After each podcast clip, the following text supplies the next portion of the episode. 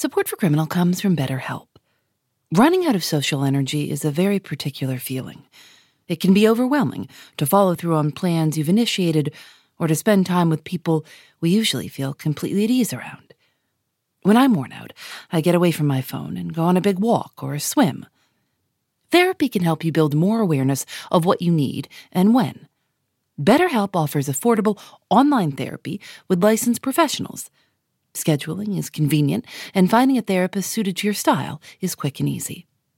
Find your social sweet spot with BetterHelp. You can visit betterhelp.com/criminal today to get 10% off your first month. That's betterhelp h-e-l-p dot com slash criminal. You know how to book flights and hotels. All you're missing is a tool to help you plan that unbelievable travel experience. That's why you need Viator. Book guided tours, excursions, and more in one place. There are over 300,000 travel experiences to choose from, so you can find something for everyone. And Viator offers free cancellation and 24 7 customer support for worry free travel. Download the Viator app now and use code Viator10 for 10% off your first booking in the app. Find travel experiences for you. Do more with Viator. This episode contains descriptions of violence and is not suitable for everyone. Please use discretion.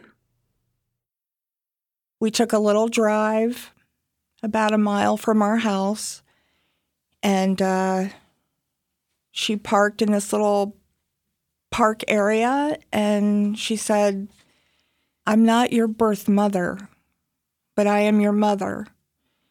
And I love you as if you were my own daughter. But you came from a clinic in Georgia, and the doctor was selling babies. And so we paid money for you. I just didn't really understand what she was telling me, except for the fact that she loved me and I was her daughter, regardless. This is Melinda Dawson describing a conversation she had with her mother, Judy Johnson, in 1970 when Melinda was just seven years old. Had your mother had a hard time um, getting pregnant herself? Had she and your father been trying to get pregnant and not having any luck, and so kind of came to adoption through that? Right. She was told that she was not um, able to have children um, because of an assault that she um, had endured uh, at a young age. And um, yes, they tried. And so the, she wanted a baby very badly. And uh, that's where I came in. Melinda says her mother and father had looked into adopting a baby through official channels but it wasn't easy or cheap to meet the requirements. Back in the 60s, you could be turned down if you'd ever been divorced. You often needed to own your own home. And that's when they heard about a clinic in Georgia that didn't ask any questions. Like a lot of people in and around Akron, Ohio, Melinda's father and grandfather worked in the tire business. This is the home of Goodyear, Goodrich, Firestone. And someone at Goodrich was acting as an intermediary between the clinic and people looking to bring home a newborn. And let people know that if they wanted to um, get a baby, that they should call this number and talked to Dr. Thomas Hicks in McCaysville, Georgia. And I guess they made the decision to be put on the list and didn't know when they were going to get a call, uh, just waited. And she told me that the instructions were to get to Georgia within 12 hours once they were called, um, come in the front door, sign the birth certificate, and head out the back door and get out of town as quickly as possible. And that's exactly what Melinda's adoptive parents did in February of 1963. For a long time, Melinda's mother wouldn't tell her how much it cost. But eventually, when Melinda was an adult, her mother told her they'd paid Dr. Hicks $1,000. We had a discussion, and she said, uh, We paid $1,000 for you. And back in the 1960s, that was a lot of money. And it didn't matter to me if they would have paid a dollar for me. Um, none of that made a difference to me, ever. As Melinda grew up, she asked more questions. Her mother did everything she could to answer them. They both assumed that Melinda was one of a few babies who couldn't, for one reason or another, be kept, and that when this happened, Dr. Hicks quietly paired them with couples who couldn't conceive. They had no reason to think otherwise until Melinda went to the county courthouse in McCaysville, Georgia, and asked for a copy of her birth certificate. Um, I noticed that the clerk of courts was very, um, almost like a movie. Like there was this great big spotlight on her, and she was like, aha. There was an aha moment for her. And there was a whole list of birth certificates in this one particular file drawer. Um, because when I told her that I was born at the clinic, that aha moment came to her like, oh, this is one of the babies.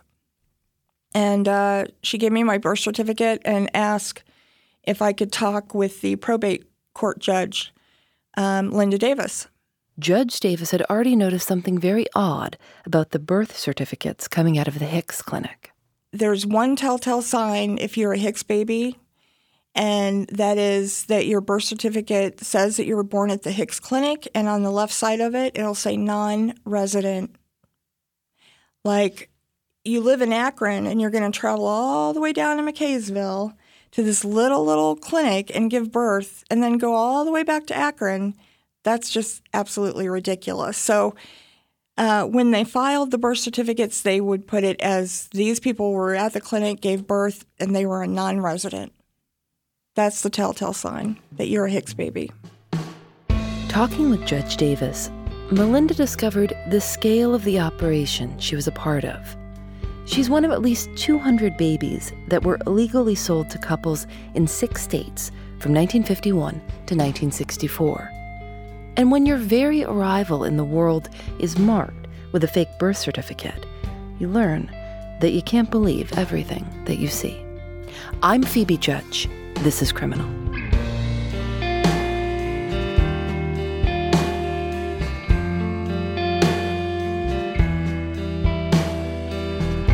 Melinda says she grew up really happy. Her mother did everything in the world to make sure she felt like part of the family. I have natural red hair, and so she started dyeing her hair red. so, you know, she was very funny. I got to tell you, she was about five foot tall, maybe a hundred pounds. You know, and when I started growing up, I'm five foot ten, nowhere near a hundred pounds. But she never made me, none of my family ever made me feel like I was an outsider. I mean, it, they were my family. She was my mom, I was her daughter, um, and, and proud of it. Her mother and father eventually divorced, and her mother later remarried. In the second marriage, her mother was actually able to become pregnant, in spite of what she'd been told, and she gave birth to Melinda's younger sister. In 1981, Melinda got married herself to a man named Clarence Elkins, and they had two children.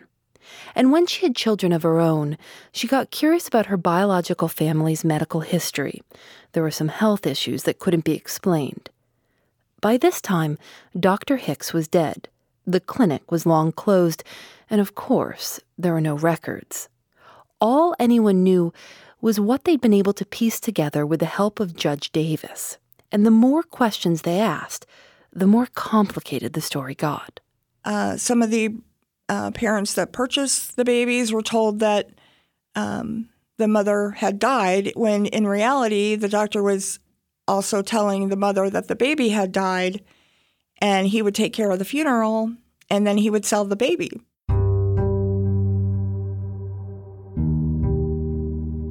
Here's what we know about Dr. Hicks.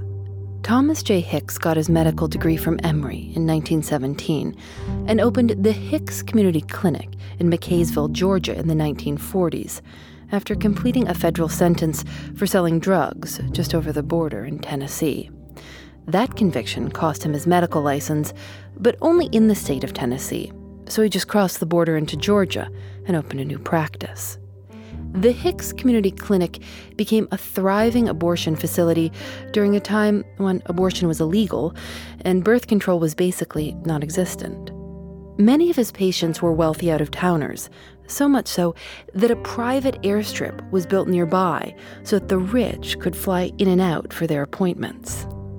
The locals knew about the abortions too, but Dr. Hicks was regarded as an upstanding figure. He was handsome and charming. His wife taught Sunday school at First Baptist Church. They were very well liked in town. One woman even told the New York Times, quote, he gave the most terrific Halloween candy. He did a lot of um, good things for the town, and so the townspeople are very they have they hold him in a high regard. And you know, my mom did too because she said if had you know had he not given me you, I wouldn't have you. And and so she held him in a, a really high regard. Now we know a lot about Dr. Hicks over the years that we've doing, been doing our research, and yeah, he was a very good guy, but he had a dark side as well. And once the practice of selling the baby and getting the money became on a roll, as you can say, he profited big time on, on selling us to our parents. Melinda believes that Dr. Hicks was purely profit driven, but the truth is, we just don't know.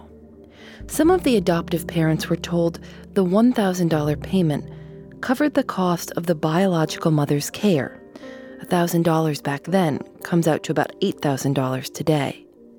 But the only way for the Hicks babies to figure out whether their biological mothers were helped or exploited by Dr. Hicks would be to find them and ask.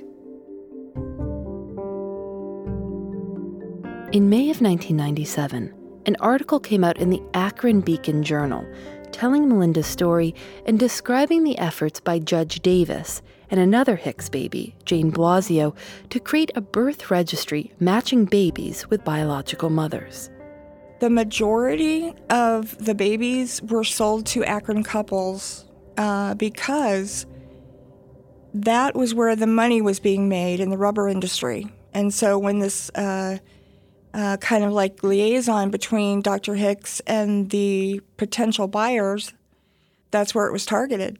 And either from, you know, you worked at Goodrich, Goodyear, or Firestone, a lot of babies' parents worked in those industries. So when it came out uh, in the Akron Beacon Journal, a lot of people still lived in the area. And some of those people were mad. Judge Davis told the LA Times, quote, There are some people who are very opposed to this whole thing being brought to light. There's an air of protectiveness about Dr. Hicks. The Hicks babies around Akron tried to work as a group to manage the story, but eventually they splintered into two camps. Those who felt they should come up with one message and stick to it, that faction called itself Silent Legacy, and those like Melinda and her mother who said, Hey, this is our story. We can talk about it however we like. Here they are in the Maury Povich show in 1998. Today, we are talking to women who were all told they were orphans. They were all adopted when they were babies. What they didn't know was that they may have been sold illegally on the black market. Judith is an adoptive mother who is here with her daughter, Melinda. Give us a picture of exactly what happened because you would go down to this small town in Georgia, right? We walked in and then they wrote out the birth certificate. They did not write it out in the mother's name. They wrote it out in my name. So the name on the birth certificate is yours? Yes. When it comes to parents? Like she'd ever had her, I'd had her, you know. There's no way. And was the was your daughter being born then? Or had she already been born? She had already been born. How yeah. old she, was she at the time? She wasn't even a day old when we got there and started back. Right. So after the show, you know, the local news picked up on this and uh, you know, people would call my mom and say, "Are you are you the lady that was on the TV, or were you are you the lady that was on the news?" And I got something to tell you, and you know, how could you uh, do something so illegal? And you know, you should be punished for that. And we didn't know what that meant. I mean, and the threats were from people who were saying, "How dare you do something like this?" Yep. Primarily. Yep. Or you know, how dare you put Dr. Hicks in a bad light? And I think that maybe we were kind of a target because we were uh, out there more and so accessible. And so that's, you know, when I, I told my mom, we, we need to, you know, have a watch put on our house and, you know, that's that's what terrified me so much when I I mean, that was my first thought when they told me she had been murdered, that it had something to do with the Hicks babies. On June 7th, 1998, Melinda was at home when her oldest son came to her and said that there were a lot of police cars outside their house.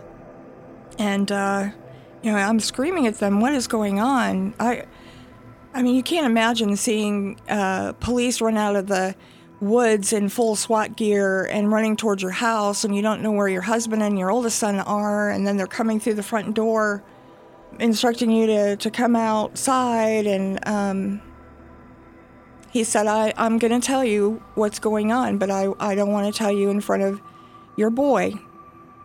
My youngest son was 12 at that time, and my oldest son was 15.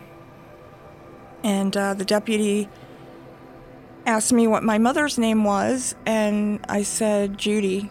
Why? The deputy told Melinda that the police department had gotten a call early that morning that Judy had been fatally stabbed inside her home. And that, I mean, this is all in one sentence, and he says his six year old niece is saying that it was um, her Uncle Clarence. That's your husband? Yep. And I remember that feeling where you just kind of ball up into a fetal position because that that uh, that pain was unbearable and I just screamed and you can't wrap your head around that. You just cannot. And I, I remember snapping to and saying, You you guys are crazy he would never have done something like that because you know they had him in handcuffs in the back of a patrol car. Um, so at that point, you know, they took him and he never came back home. Not only was Melinda's husband, Clarence Elkins, charged with stabbing his mother in law to death, he was also charged with the rape, attempted murder, and assault of Melinda's six year old niece. My niece uh, was staying the night with my mom on uh, June 6th, Saturday night. And um, after the attack, she, my niece, had made a phone call uh, that was picked up by a um, answering machine. And her message to my mom's friend was that somebody had killed her Mamaw, and she needed help. The six year old then went next door to ask for help and reportedly told the next door neighbor that the man who had assaulted her and killed her grandmother looked like her Uncle Clarence. So not only was your mother stabbed, but your niece was, I mean, could have been killed as well. Yes. And um, I, I, later come to find out uh, that my mom was not stabbed, but she had been so brutally beaten that it appeared to be like stab wounds. Oh, that's hard. That's hard to say. You know. I mean, how do you even how do you even split your brain enough at that moment to be able to process the fact that your mother has been murdered and your husband is being taken away from her? I how do you just how do you even function? What where does your mind go? Uh, I cannot even explain how that is because it's it's such a surreal, um, spiritual uh, event because you're you're back and forth. Uh, oh my gosh, my mom. Oh my god, my husband. Oh my god, my my niece. Oh my god, my mom. I mean, it was just it was horrible and horrendous. And um, my, I mean, my first thought was that there's no way it's him. I wonder, I wondered if it had something to do with the Hicks adoption because things were getting crazy, and you know, once your life goes public, you're you're game, right? You're you're a sitting duck for for some things. And I really thought and was terrified that they would be coming after me next. It had only been two months since Melinda and her mother appeared on the Maury Povich show, and they'd been getting more and more angry phone calls. And so this is where Melinda's mind went as she tried to process what had happened to her mother and niece. She truly believed someone wanted to shut them up and tried to get the police to consider what she was saying. But there just wasn't evidence of any connection. It was a horrifying coincidence. And if it wasn't related to Hicks, who did do it and why? But what did you know about what your husband had been doing um, the night before the you know before the murder happened? Did you know was he with you? Um, well, yes. Part of the night he was with me. The other part, um, he had a bonfire in our front yard. He um, went to one of the local um, watering holes with some of his friends. So he was never, you know, alone. Um, you know, and I gotta say, we were married for 17 years at that point, right? I and I know that there are people in this world that can manipulate others to think that they're some way and they're really not. But I mean, we were married at 18 years old. Uh, we basically grew up together, and I knew him in and out right? And we didn't have a great marriage, but he was not a violent, uh, sadistic um, serial killer like they made him out to be. I mean, it, it was just ridiculous. I, I could not even. I think that that made me what fueled my anger the most, besides the fact that my mom had someone had actually done that to my mom and my niece. The other part you know, they're not out there looking for the true killer. They're they're trying to put their story together and, and make him guilty when he's not. Did they have anything to say that he was near your mother and niece? No, nothing. No, we lived an hour away. There was no physical evidence. Uh, there was a, an eyewitness, and she was six years old, who said it looked like him, but I only seen him in the dark. I only seen the back of his head. That was that was it. Yep. That was uh, the evidence, the evidence. That was it. Um, she said, and she hadn't seen him for over a year, and she was six, um, and had been brutalized and traumatized, and she, you could tell that she was um, she wasn't sure because she kept saying, "Well, it was dark, and I only seen the back of his head." And uh, the prosecutor was like, Well, thank God she doesn't remember. This tore Melinda's family apart. Her sister wouldn't speak to her, and no one wanted her anywhere near her niece. Clarence Elkins was charged with aggravated murder, attempted aggravated murder, rape, and felonious assault. Melinda's niece testified to what she'd seen, and Elkin's defense attorneys said he'd been in local bars until 2:30 a.m. and arrived home at 2:40 a.m., went for a walk with his wife, and then went to bed. When I got on the witness stand to uh, testify for him, uh, wow. I mean, they, they tried to make me look like the biggest uh, liar and some dumb country hick that was standing by her man.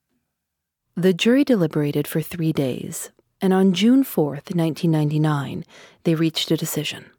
And uh, I watched the jury walk in, and I watched them look at Clarence, and I knew that it wasn't good. How did you know that?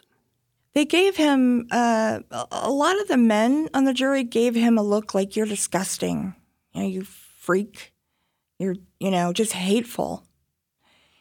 And, and then a couple of the women jurors were crying, and uh, and the judge read the verdict, and uh, he ultimately was sentenced to uh, two life sentences, um, guilty on three counts of rape and two counts of assault. And so um, I remember the prosecutor telling me well, you're not going to see your husband for at least 54 years. And I remember looking into into the um, news camera, and I'm and I said, "You want to bet?"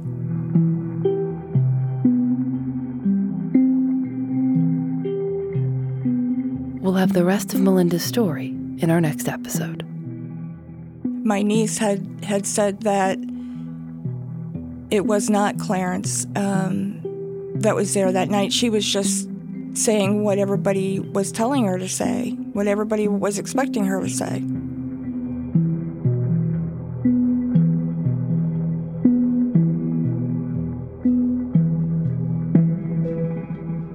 Criminal is produced by Lauren Spohr, Nadia Wilson, and me. Audio mixed by Rob Byers.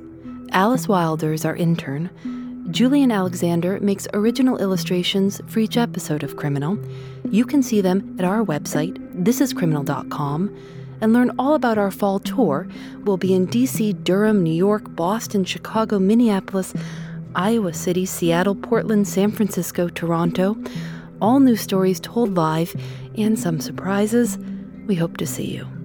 Criminal is recorded in the studios of North Carolina Public Radio, WUNC. We're a proud member of Radiotopia from PRX, a collection of the best podcasts around. Radiotopia from PRX is supported by the Knight Foundation and MailChimp, celebrating creativity, chaos, and teamwork. And thanks to AdCirc for providing their ad serving platform to Radiotopia. I'm Phoebe Judge. This is Criminal.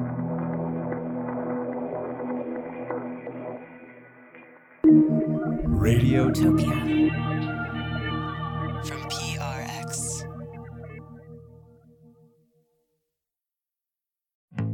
Support for this podcast came from SAS. Data is everything, and now everything is data, which means more to process, more to analyze. And now more than ever, speed to answers matters. So, how do you produce those answers as fast as the world produces data? With SAS Viya the quickest way from a billion points of data to a point of view. It's a more productive data and AI platform that helps you get more done. Learn more today at sas.com slash VIYA. More to dos, less time, and an infinite number of tools to keep track of. Sometimes doing business has never felt harder, but you don't need a miracle to hit your goals you can just use HubSpot because their all in one customer platform can make growing your business infinitely easier. Imagine this high quality leads, fast closing deals, wildly happy customers, and more benchmark breaking quarters. It's not a miracle, it's HubSpot. Visit HubSpot.com to get started today.